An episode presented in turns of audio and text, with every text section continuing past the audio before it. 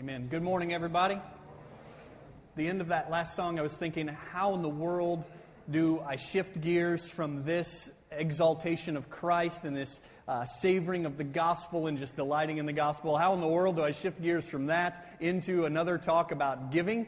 Uh, and and, and uh, I don't want to. I don't want to shift gears into a talk about giving. Uh, and I want you to know that, that, that it's not just to talk about giving that we're going to have again this week. It is an exaltation of the gospel and a glorying in Christ that we talk about in giving. Paul, Paul made that clear last week in the text as he talks to the Corinthian church about what to do with their finances and how to think about this offering in support of the saints in Jerusalem. He doesn't just say, look to the Macedonians and their sacrifice. He doesn't just say, look to the need of the saints in Jerusalem. He says, look to the cross. Look to the cross and think of the gospel and how generous and sacrificial God is and how he gives himself for our sakes, how Christ, who was rich, became poor for our sakes, and through his poverty, we become rich. It's because of the gospel that we we give. It's by the gospel that we give. And so we don't have to switch gears, right? We don't have to switch gears from the gospel to a talk about giving. We stay in the same gear and we think about the gospel and we translate that, that spiritual, deep, profound, eternal truth, we translate that into a very practical act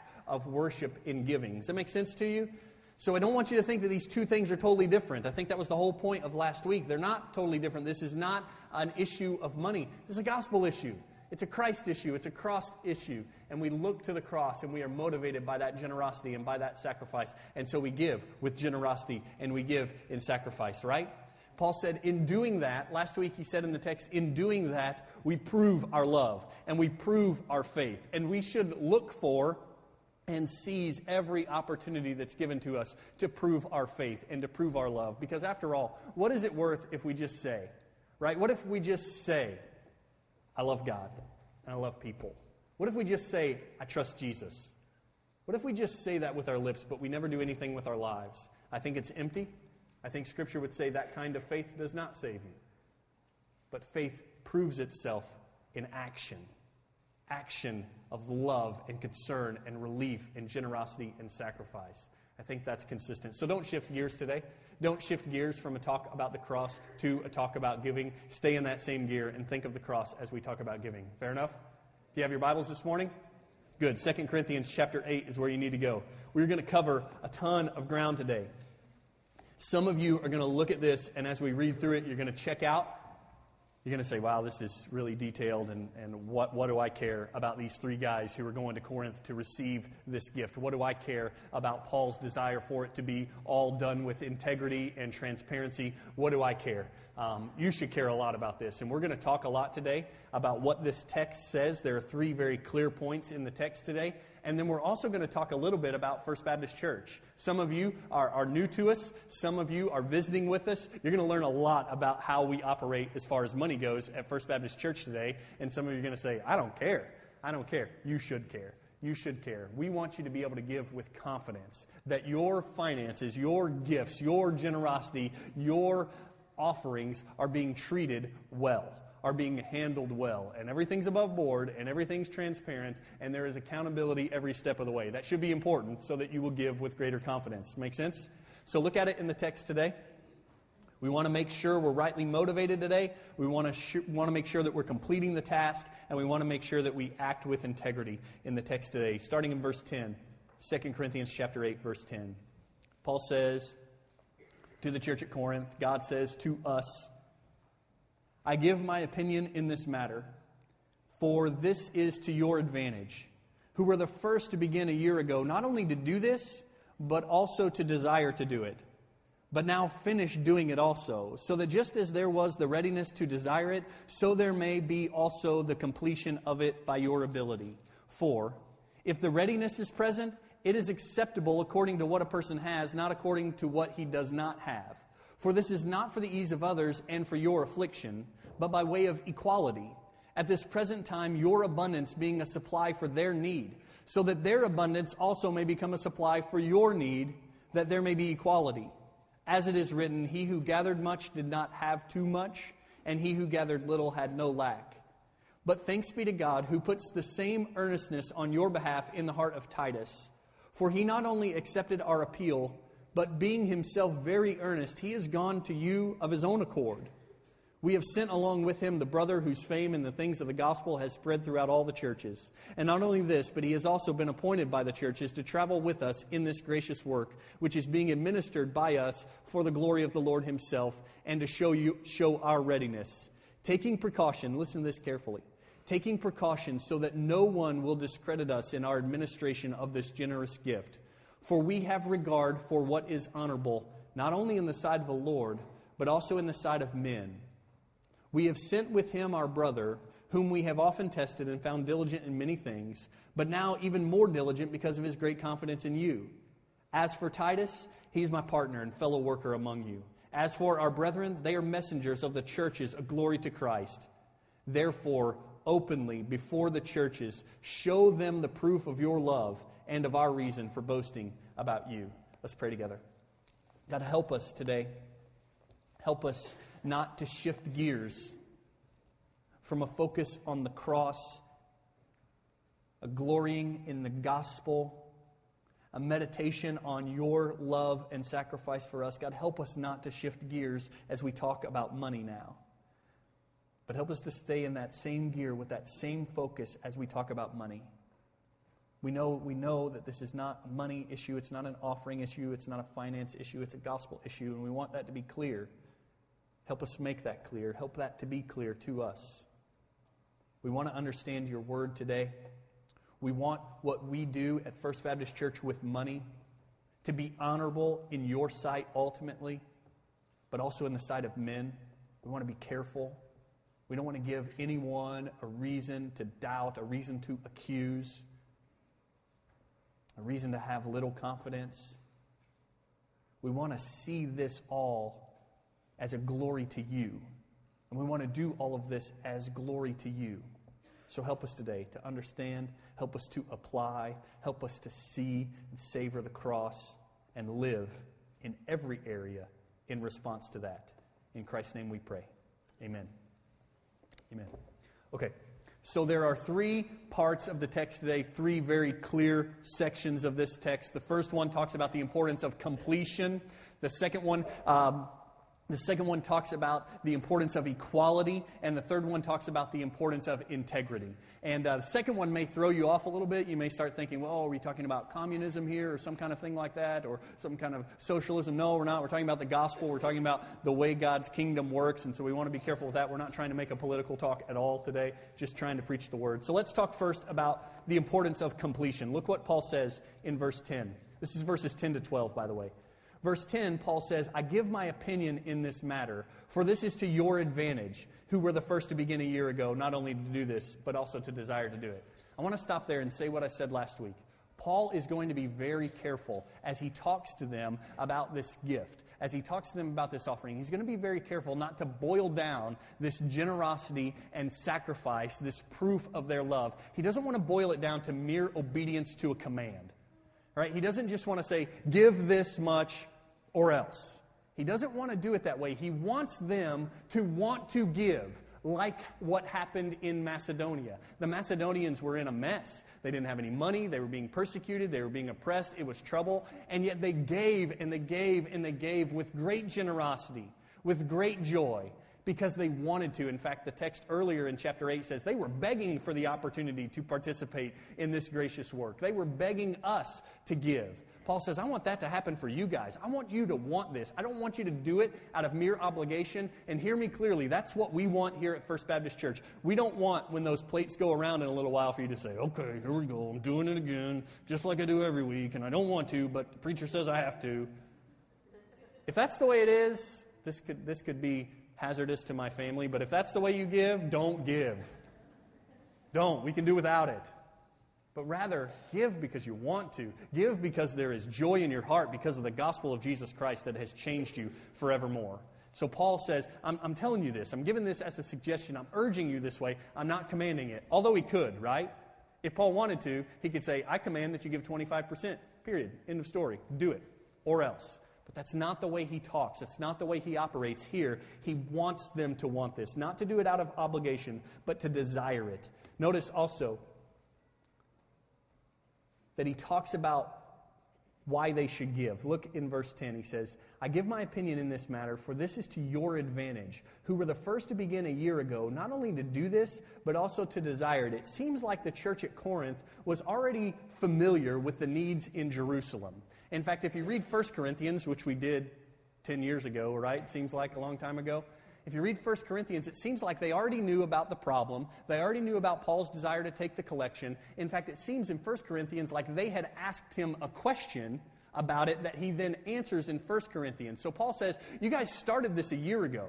You, you, you, you're familiar with this a year ago. You already began this work a year ago. Now it's important that you bring it through to completion. It seems in this text that not much has happened in the last year.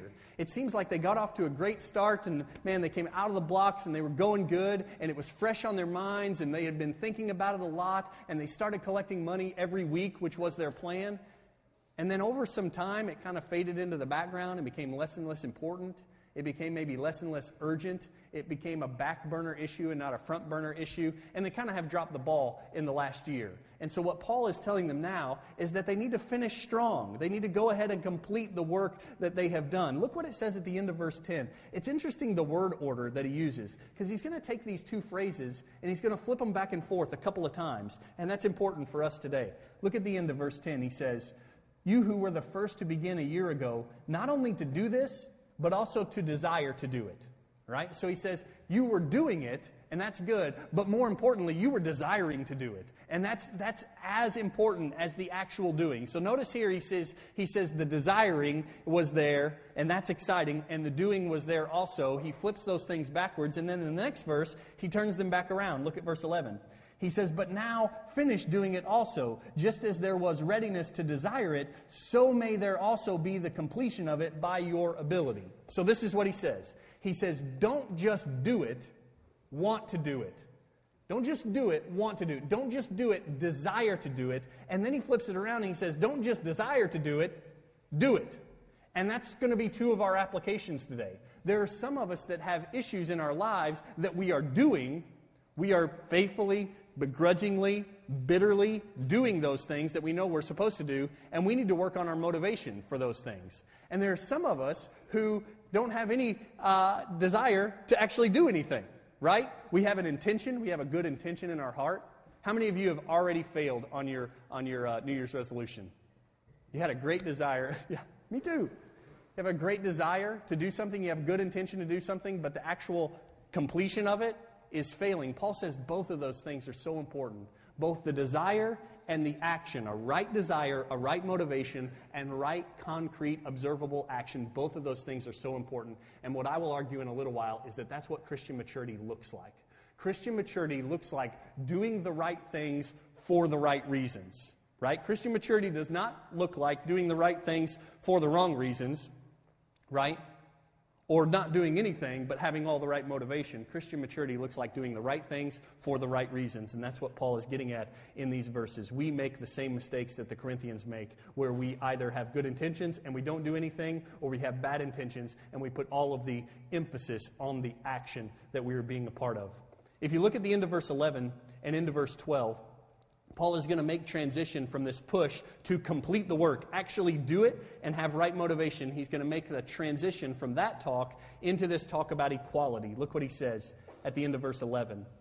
He says, So there may be also the completion of it by your ability. Look at verse 12. For if the readiness is present, it is acceptable according to what a person has, not according to what he does not have. For this is not for the ease of others and for your affliction, but by way of equality. It seems like in these verses there is a need, at least in Paul's mind, there's a need to pull back a little bit. There's a need to rein things in a little bit so that the request that he's making seems reasonable. It seems sane. Because he's used the example so far of the Macedonians, right? The Macedonians who were extremely poor and extremely oppressed and extremely persecuted, and yet they were giving with extreme generosity and extreme joy, making themselves even more poor for the sake of people around them. Paul says in these verses, wait, wait a minute, wait a minute. That's not what I'm looking for for all of you. He's saying to them, basically, I'm not expecting you to put yourself in the poorhouse for the sake of the saints in Jerusalem.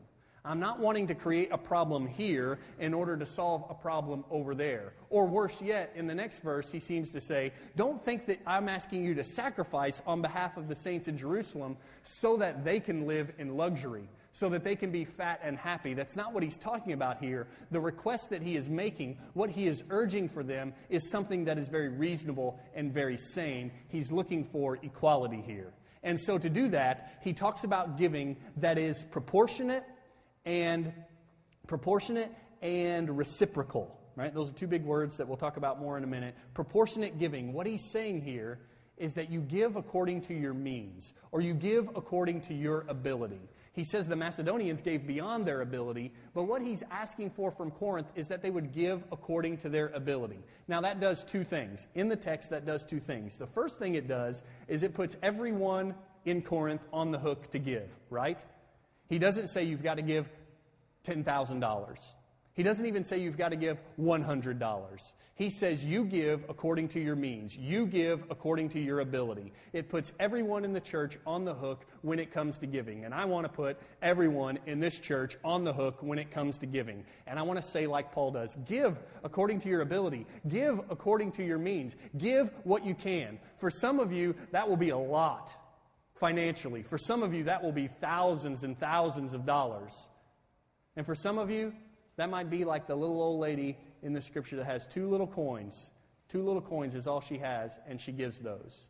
I want you to see that this idea of proportionate giving, proportionate giving puts everyone on the hook to give. I also want you to see that it makes everyone, it makes everyone able to give a great gift.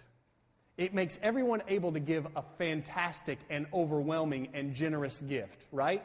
Because some people are going to be able to give money upon money upon money and just pile up and write a check that has a whole bunch of zeros on it, right? And that's a great gift. But there are other people who don't have much and are going to just take those two little coins and put them in the plate, and God is going to say, That's a great gift. That's a generous gift. That's an overwhelmingly sacrificial gift, and rejoice in that. So I want you to know that the greatness of the gift is not about the amount of the gift, it is about the reality of the life and the heart of the person who's giving. Does that make sense? So when Paul says, I want you to give proportionately, I want you to give according to your means and ability, number one, it puts everyone on the hook to give something. And number two, it makes everyone able to give a great gift, a glorious and magnificent gift that God will rejoice over. Okay? So that's good news for us, right? So don't think that if you're here today and man, it's only a couple of bucks or it's only a couple of pennies or it's only this or that or it's only maybe some time, that's all you've got to give or some kind of talent, that's all you've got to give. Don't think that, if that's all you can give, that that's not significant or that's not important. Jesus rejoices over this little old lady who just put two pennies in the pot, right? And we're still talking about her today. Maybe that's you. The idea of proportionate giving puts everyone on the hook and it gives everyone the ability to make a great contribution. We will talk another day, because I know some of you are thinking this already. We will talk another day about the issue of a tithe in the New Testament. All right, we'll, talk about that at length. We've got lots of time to talk about giving in the next few weeks in 2 Corinthians 8 and 9. And we'll treat that another day. We just don't have time for it today. So don't think that I'm setting that aside and ignoring that issue. We'll talk about it, but today's not the day. Fair enough? So, Paul talks about proportionate giving in this, these verses. He also talks about reciprocal giving. Notice what he says in verse uh, 13. He says, For this is not for the ease of others and for your affliction, but by way of equality. At this present time, your abundance being a supply for their need, so that their abundance also may become a supply for your need, that there may be equality. All right? He's basically teaching us that we are part of a local family, right? Two things here. We are part of a local family. And there are going to be times when members of our local family are in need.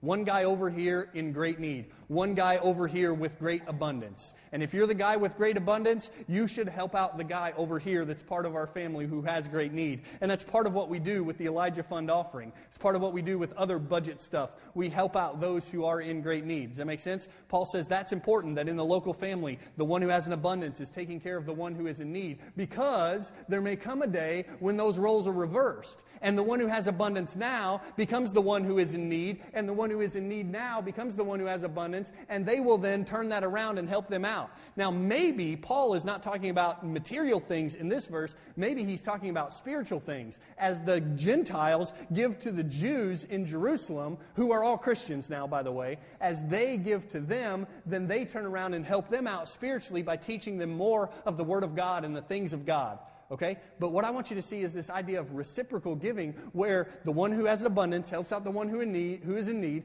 because the, the situation may change later on down the road. And I think about this not just when it comes to money, think about it when, when it comes to our lives in general. Brad is in need right now, right? He's at home listening to this on the radio. He is in need. He does not feel well. And we need to help him out in every way we can with encouragement and support, right? And, and help. And there's going to come a day when one of you is going to get sick one of you is going to have a crisis upon crisis upon crisis. And guess who's going to be there to help you? Brad's going to be there to help you. And what a glorious thing that's going to be when he can walk into your hospital room and put his arm around you and say, Let me encourage you the way you encouraged me when I was so down. It's going to be a glorious thing. That's the way it works in a local family, right? And so that's what Paul is talking about here when he talks about this reciprocal giving. Uh, your abundance to supply their need so that their abundance can supply your need. Life is full of ups and downs, right? Sometimes we need help. Sometimes we can help. And in a local family, it all works out together. The other idea here is that we're not just part of a local family in the church, we're part of a global family in the church. And we have brothers and sisters scattered around the planet who are in great need today brothers and sisters scattered around the planet who don't have clean water, who don't have food, who don't have medicine, who are dying because they don't have enough. And here we sit.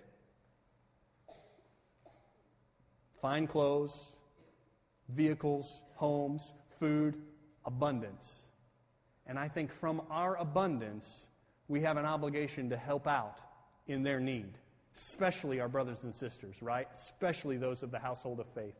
And so, my encouragement to you is in your abundance, supply the need of our family members in this global family that is full of reciprocal giving. There are two biblical illustrations of this, one of which Paul mentions in this text, one of which he doesn't. The one he mentions in the text is from Exodus chapter 16. Look at it in verse 30, verse 15. He says, As it is written, he who gathered much did not have too much, and he who gathered little had no lack. How many of you know what he's talking about there? Yeah? What's he talking about? The manna, the manna that came from heaven, as God's people have been delivered from Egypt, as they had been delivered from this oppression, as they had been saved, God provided for them as they wandered around the wilderness food, right? And He provided for them exactly what they needed. And there was equality. Remember, we're talking here about the idea of equality, and there was equality. Everyone had exactly as much as he needed. If you gathered a lot, you had enough. If you gathered a little, you had enough. Why? Because God was providing it all, right? Because God was taking care of his people and he was providing for all of their needs. Now, did God stop providing for his people after the wandering in the wilderness? Did God stop providing for his people when they entered the promised land? No, absolutely not. God still provides for us today, right? Maybe manna doesn't come down from heaven, but He's still providing for us today, but maybe He does it in a different way. In fact, if you read in Acts chapter 1, Acts chapter 2, the end of Acts chapter 2, you'll see this playing out in the early church. The Holy Spirit came down at Pentecost, right? People are getting saved like crazy, thousands of people added to the kingdom of God. And the picture at the end of Acts chapter 2 is that the church comes together all these brand new believers come together and they live together and they share everything they have. In fact, it's a very eerily similar phrase at the end when it says, Those who had a lot gave so that those who had little could survive, right? And everyone had according to his need. Everyone gave according to their ability, and everyone had according to their need. It's the same thing he's talking about here, right? And why does that work? Because God provides it all. And maybe He's provided a lot for you. Listen to me here. Maybe He's provided a lot for you in order to provide for someone else who doesn't have very much.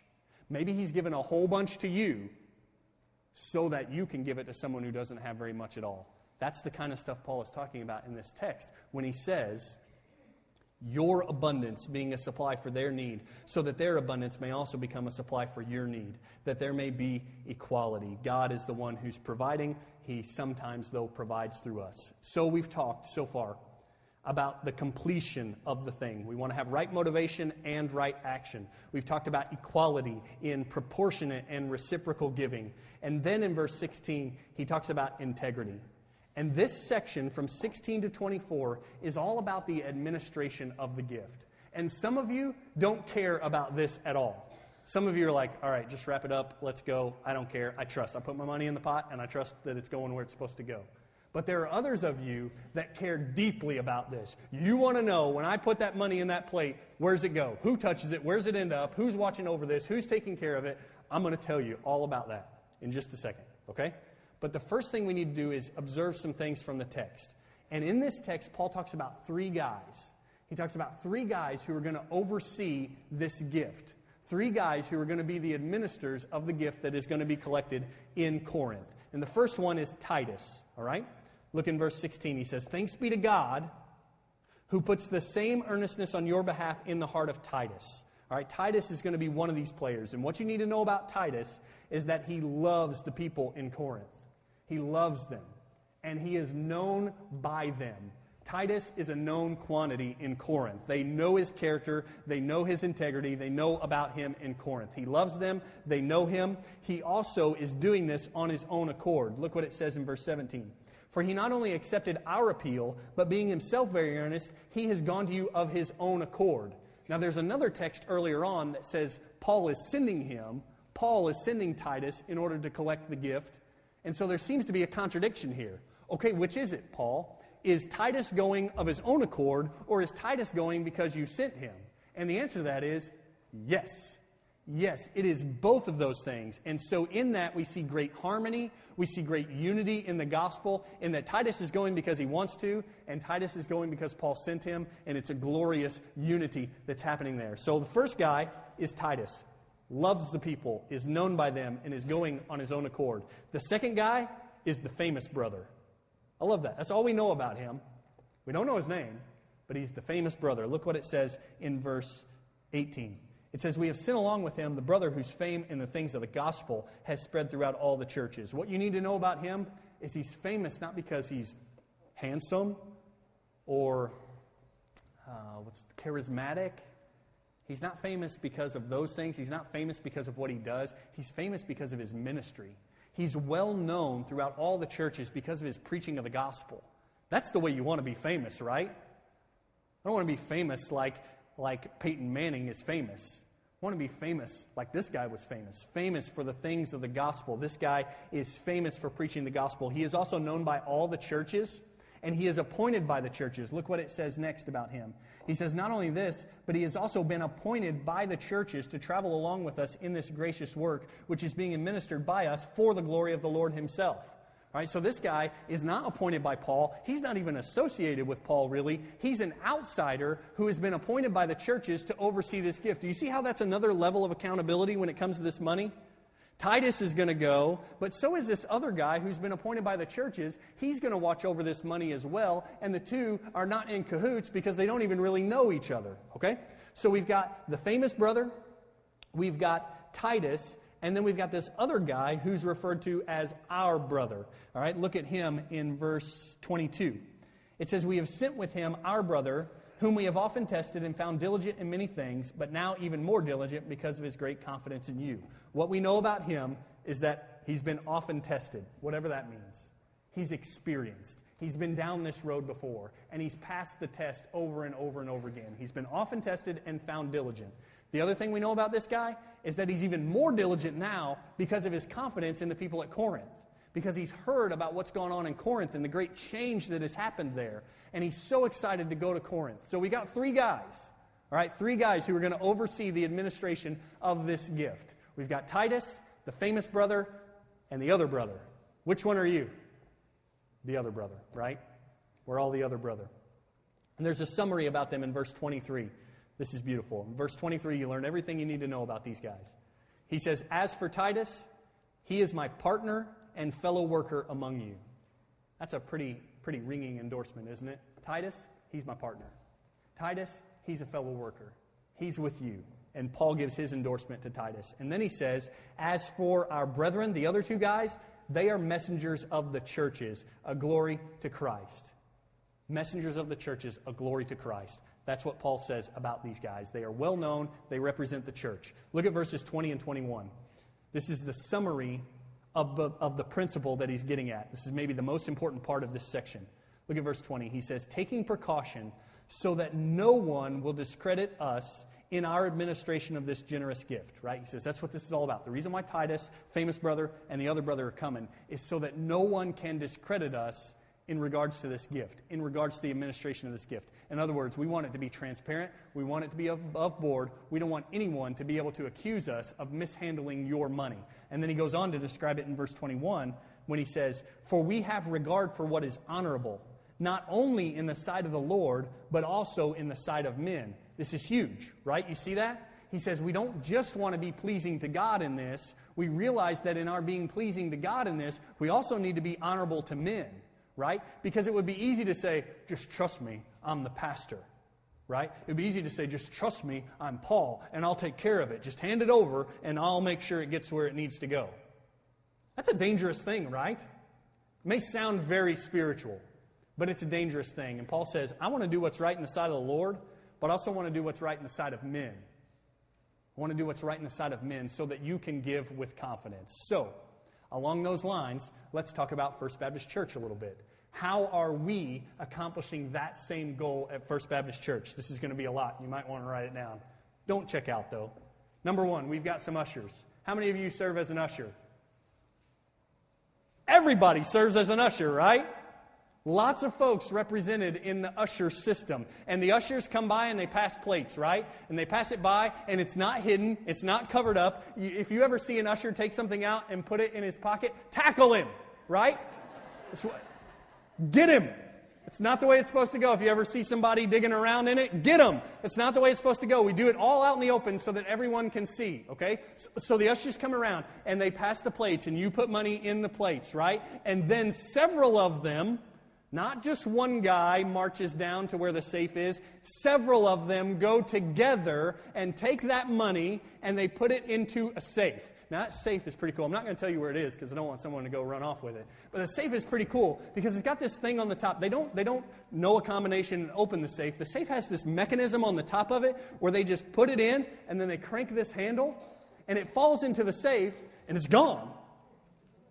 And someone, I asked someone one time, well, can, can you get your hand can you get your hand down in there to do it? And they said, Yeah, you can get your hand down in there to get to the money, but it won't be attached to your arm anymore.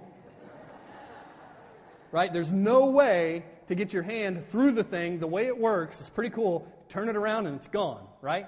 Can't get your hand down in there to it. So it's totally secure, right? It goes into that safe and it is secure. Then, sometime, I don't want to give you too many details about this because I don't want to set this up to be robbed, right? I'm not going to tell you when and where they count it or when they take it to the bank because I don't want someone to inter- intersect it, take it, all right? But sometime during the week, three people who have been commissioned by the church, who I believe are bonded by the church, when they go, they gather together and they get all that money out of the safe and they sit, three of them, trustworthy, your people, they sit in that room and they count it right? They count it and they make all these calculations and they get things in the right column and they take care of that. And then those three people go and they take it to the bank where it is deposited. So far, so good, right? Lots of layers of accountability. No one person handed money and putting it in their pocket and just saying, oh, trust me, I'll take care of it. It's all very multi person involvement. So the counters do their work. Then Jimmy takes over, and Jimmy puts it all in the computer. So we not only have a physical record of it, we have an electronic record of it so that she can tell you how much you've given. She can keep records of how much the church has given and how much the church has spent. Jimmy Williams is fantastic. And when you see her, you need to say thank you to her. She keeps up with a lot, a lot of things around here. There's a lot of money, a lot of dollars flow through First Baptist Church and she is watching over all of it, all right? And she does a great job. And along with her, we've got a finance committee. Five people on the finance committee. If you're on the finance committee, raise your hand. Look for those people. They can answer all your questions about money at First Baptist Church. They know everything that's going on. We meet with them monthly. The chairman of that committee, who is Rick Brockett, where's he at? Chairman of that committee is all the time talking to Jimmy about things. We've got a rule that if anyone needs to spend more than $200 at First Baptist Church, it's got to have approval from the finance committee. So it's not like our staff is going out and writing $1,000 checks for things that we don't need. No, they have to get approval from the finance committee. So there are all these layers of oversight when it comes to our money. Finance committee keeps very close eye monthly on balance sheets, investments, properties, expenditures, requests revenue. It blows my mind sometimes, all the things that they keep up with. And so you've got the finance committee doing their work, watching over it all. What else do we have? We have business meetings quarterly. At those business meetings, you are given a report about how much money we have and how much money we've spent and what we've spent it on. You get all those reports. If you ever want those reports between business meetings, all you got to do is call the church. All you got to do is call the church and ask Jimmy, and she'll give it to you. She'll give you what you need to know because we don't want to hide things from you. We want to be very transparent when it comes to money around here. We also have an external audit every year. We have a, uh, an accountant come in from the outside and review all of our records, review all of our policies and procedures. We have someone coming in from the outside to say, you need to work on this, you need to do this better. Usually they don't have a lot to say there. Usually they say, wow, you've got some good policies, some good procedures, and things are going pretty well. You're doing a great job. Keep up the good work. But we have someone from the outside come in and do that all the time. Is this helpful information to you? I hope it's helpful to the point that you can say, okay, I can give with confidence because this is all being managed pretty well. So we have ushers, crazy safe, counters, Jimmy, finance committee, business meeting reports, external audit. Let me tell you about the situation, the financial situation here at First Baptist Church. It's very rough. I'm not going to give you any, any details today necessarily, but very rough. We set a budget at the beginning of every year, okay? A number that we are trying to work within. And that number is reflective of what we intend to spend, but it's also reflective of what we intend to receive. All right, so we set this number at a certain point and say we anticipate seven, it's about $720,000 this year we anticipate receiving about $720,000 through offerings at First Baptist Church in 2013. And at the same time, we say we also intend to spend $720,000 at First Baptist Church. We have what you would refer to as a balanced budget at First Baptist Church. Amen to that, right? We don't operate like the government. we, we don't budget more than we expect to receive. All right, so we set this number $720,000, what we intend to spend, what we intend to receive, but intention isn't always reality, okay? So sometimes our giving, our actual revenue comes in under. And for the last few years, this is the way it's been. Our budget number has been set here, and our actual revenue has come in somewhere under that, okay? This year by about, well, about $20,000, $20, $25,000, $30,000, something like that uh, it's come in under. Our revenue has come in under our anticipation, okay? And that's not good. That's, I'm not going to say that's a good thing. That's not a good thing. We passed this budget. You passed this budget. The budget didn't come from the finance committee. The budget didn't come from the staff. The budget came from the church. And you guys said $720,000, $720,000. We've committed to that together, all right? But for the last few years, our revenue has come in slightly under our budget. And that's not a good thing. And we need to pick that up. This year, we need to take in $720,000. That's the plan. Amen? Wolf? You know where that's coming from, right? It's in your wallet. It's there. It's there. Give it, okay? But giving has come in under this. The good news. This is really good news. And you should be proud of us for this.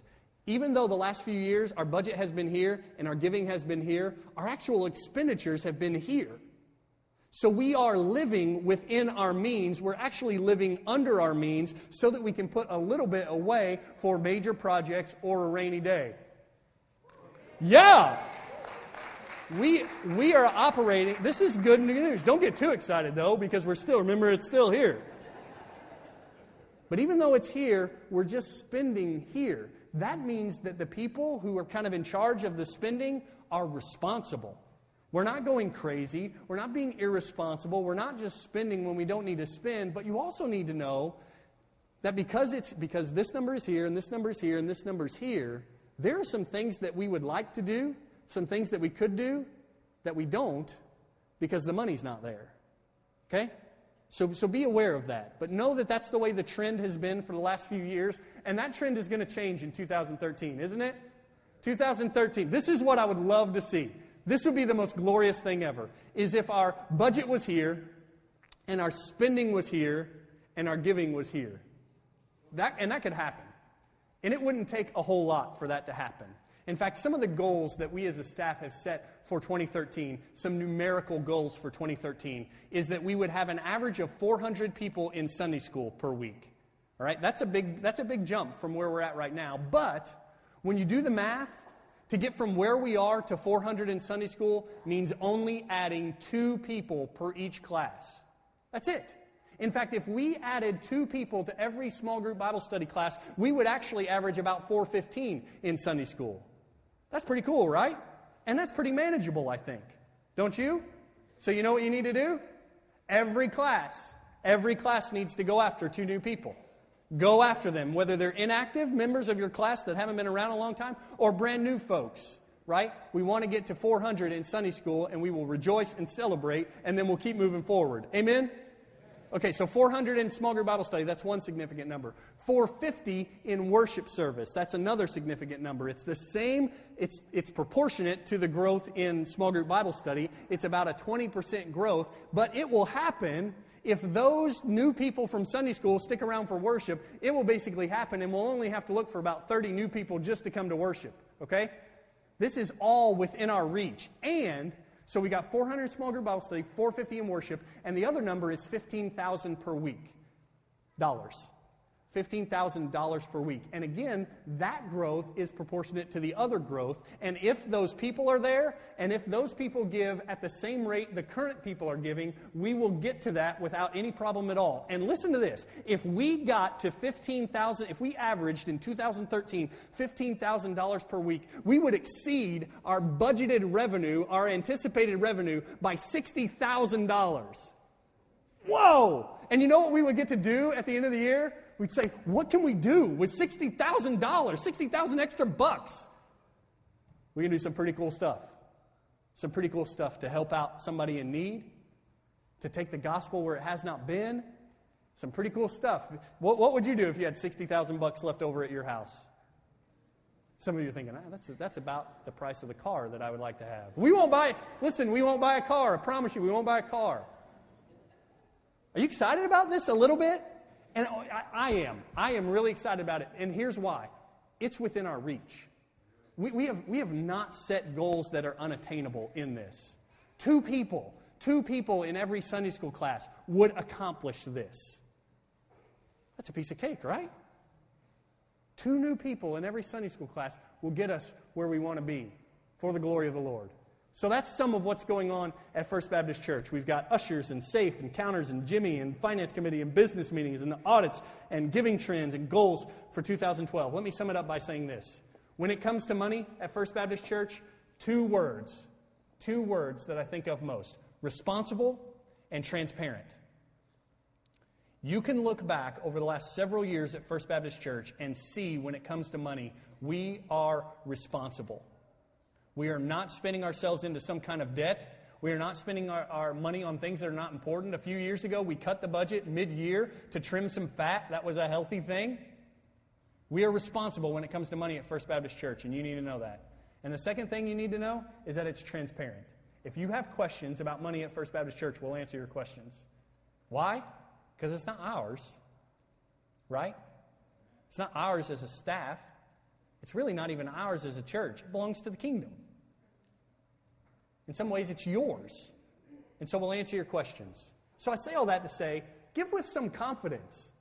And I think that runs counter to what's going on in a lot of things that we hear in the news. We hear in the news about a pastor embezzling money or a church squandering money or just things that are shady going on in the news. That's not happening around here.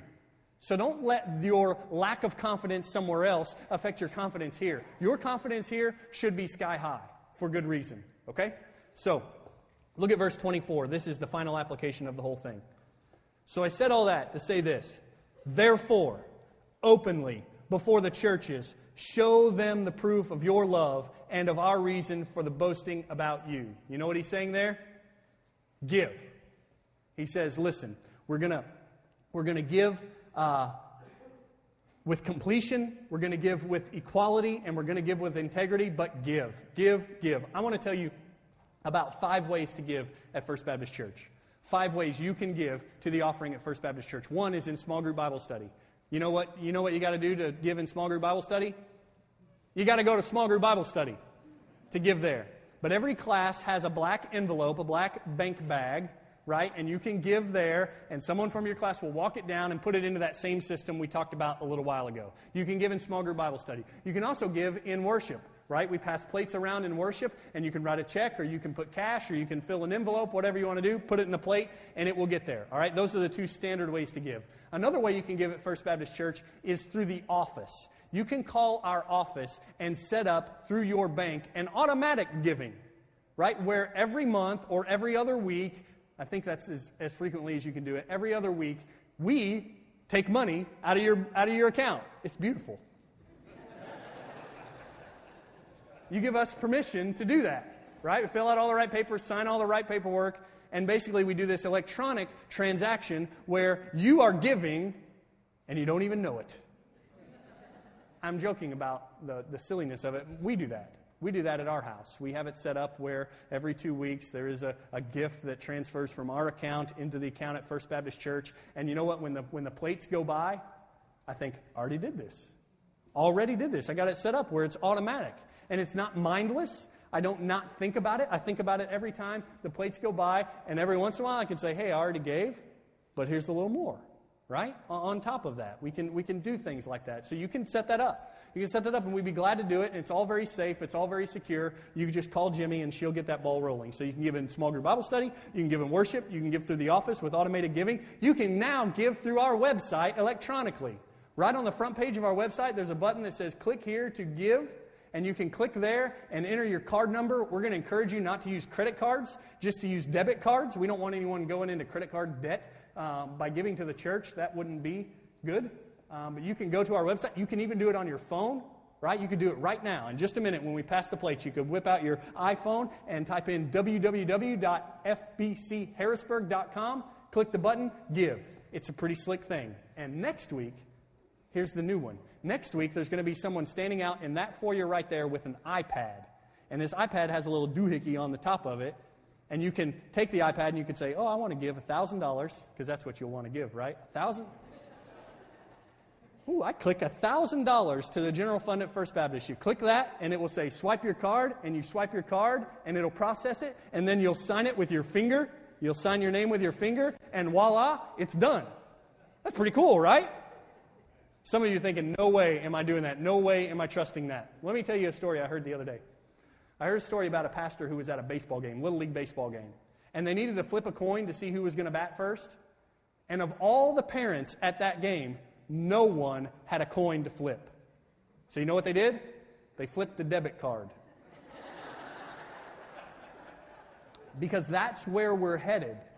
That's where we're headed. And I think that if we can come along in that area, maybe there will be some more giving. I can't tell you how many times I've been at a service or an opportunity to give, and I open up my wallet and I don't have any cash.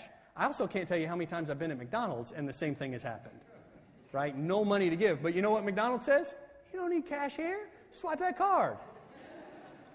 So we want to make that available. And we know it's not for everybody. We're not expecting everyone to give through the website or everyone to give at the iPad thing. We're, we're not expecting that for everybody. But I think there are some people for whom that will be convenient, that will be accessible, that'll be better. And so we want to make that available. Okay? We're going to be late getting home today, but this is good stuff. Three applications and then we're done.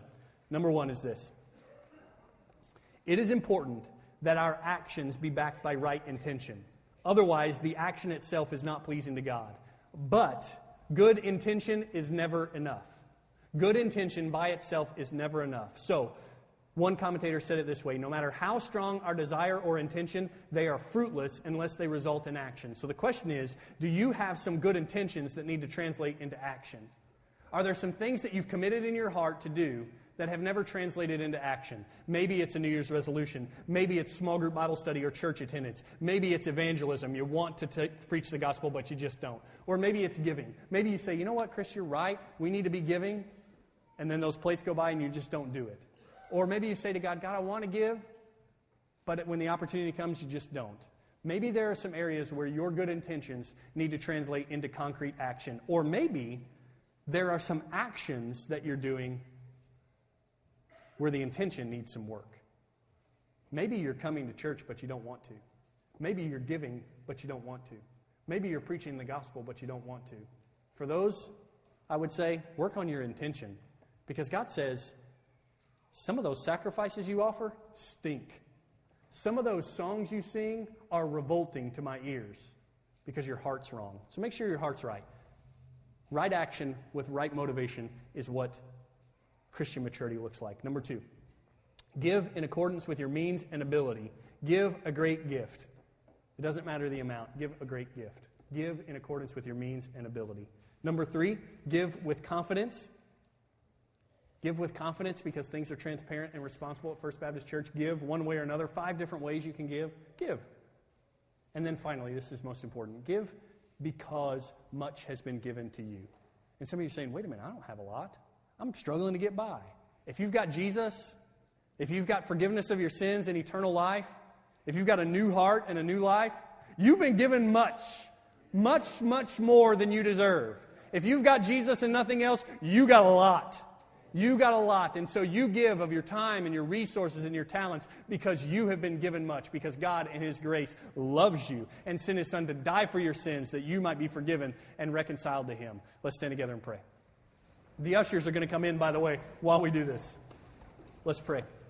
God, thank you for the gospel. Thank you for the motivation to give. Thank you uh, for opportunities to give. Thank you that we're at a place where we can give with confidence because of responsibility and transparency. Help us be faithful administrators of your gifts.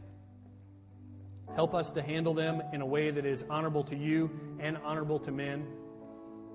I pray for folks in the room today who need to translate their intention into action. Got to pray that'll happen right now. That their good intentions will be translated into action. And God, I pray for folks who are all about action and have messed up intention. God, I pray that you will work in their hearts so that they want to do what you've called them to do, so that they are satisfied by doing what you've called them to do, and they find joy in doing what you've called them to do. God, I pray that you work on hearts to bring good intentions into people's lives. And God, I thank you for how much you've given to us. You've given us your Son. What, what, what more could we ask for? What more could we desire? You've given us your Son to die on the cross for our sins that we might be forgiven and raised to new life. God, I pray that we will give like you give, with generosity and with sacrifice and with joy. God, make us like you. In Christ's name we pray. Amen.